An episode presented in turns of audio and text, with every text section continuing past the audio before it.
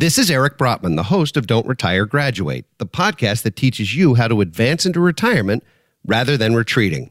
Welcome to Office Hours, where we answer listeners' questions about personal finance, retirement readiness, and more. We received a question from Sarah, who asked Should I be trying to pay off my mortgage early with extra payments or put that money to a different use? And Sarah, like so many of the great questions we get, first of all, thank you. The answer is it depends. And I know that's a frustrating answer to get. You want this magic solution. But the reality is, it's going to depend on what your other situation, your other income and financial means are. Um, if you have no debt other than your mortgage, and you want to have the mortgage paid down simply because it, it feels good psychologically, far be it from me to tell you that that's a bad idea despite the fact that mortgages are inexpensive and that eh, you know investment returns might be greater than that and so forth. There's lots of people who think oh I should just keep my mortgage at 3% and go earn 6% in my portfolio the reality is that portfolios which are generally more volatile and will go up and down, there's a lot of risk in doing that. And I don't know too many people who would ever suggest, particularly professionals, who would ever suggest that you go out and specifically borrow money against your house to invest it. In fact, I would argue that's generally a terrible idea. So, why is it that we then might suggest, well, don't prepay your mortgage, use your money for other things uh, and try and get a better return? The fact is that, that mortgage debt is usually leverage, it's usually good debt and it's often fixed and it's often low rate. And in some cases, it's even tax deductible. So there's lots of reasons why a mortgage really isn't bad debt in most cases.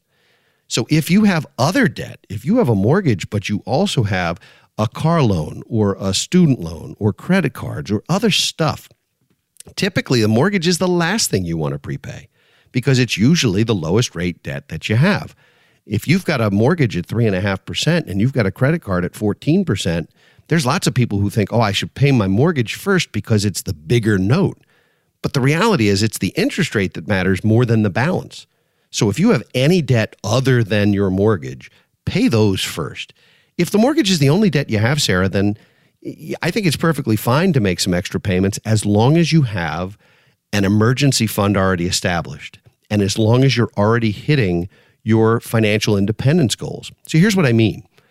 If you earn $100,000 a year and you know that you're you're putting away X dollars and you're living on let's say after taxes $60,000, you're living on $5,000 a month.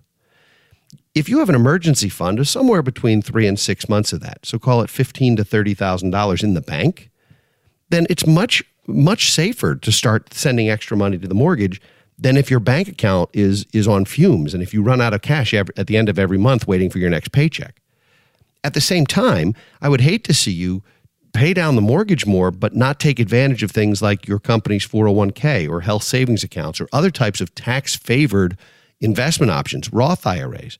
There's so many different ways to, to, to park money and to do some tax planning that that also plays a role. So I know I gave you the definite maybe as an answer but it's a definite maybe. You have to look at your balance sheet and you have to look at your income statement. And if you have a financial advisor, call him or her and walk through it and stress test this. You know, what makes more sense? If paying off your debt is the number one priority that you have, and the only debt you have is your mortgage, you can either pay excess toward it or you can refinance it to something that's shorter term. If you're three years into a 30 year note and this is your highest priority, you might find a 10 or 15 year mortgage out there that will not only have a lower interest rate, but that will get you completely debt free sooner. It's not for everyone. And the challenge with doing that is that the payment isn't optional, the payment becomes required every month. So, understanding what your cash flow is, how predictable your job earnings are, whether you're in a one income household or a two income household, all of those things play a role into what makes the, the best use of a specific dollar. So uh, I'm sorry I couldn't give you a more definitive answer. I would tell you to talk to your financial advisor or your CPA and just take a look at what your money's doing for you and whether that's the best place to put it. In general, I'm with you. I like to have a smaller mortgage balance too.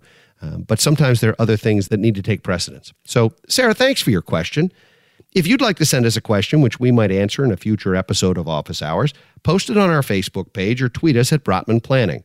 If you like what you hear, please subscribe to our podcast and leave a review on Apple Podcasts or wherever you listen to your favorite shows.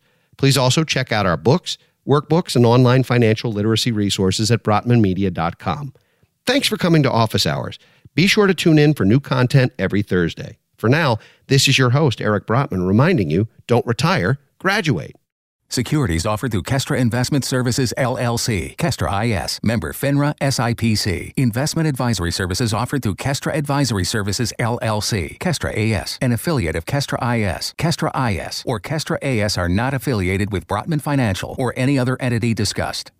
Welcome, change agents, to your go to place for stories that ignite your spirit, fuel your purpose, and connect us all. We believe in the incredible power of the human spirit, its boundless resilience, and the inspiration it brings to our lives. On the Driving Change podcast, we'll journey together through the extraordinary yet very relatable experiences of some of the most amazing people on earth. Our mission? That through these stories, we might just spark change within you and awaken a newfound motivation to harness your unique gifts to make a real difference in the world. So get ready to be inspired and join us on this incredible adventure. You can find the Driving Change podcast on Apple Podcasts, Spotify, iHeartRadio, or wherever you love listening to your favorite podcasts.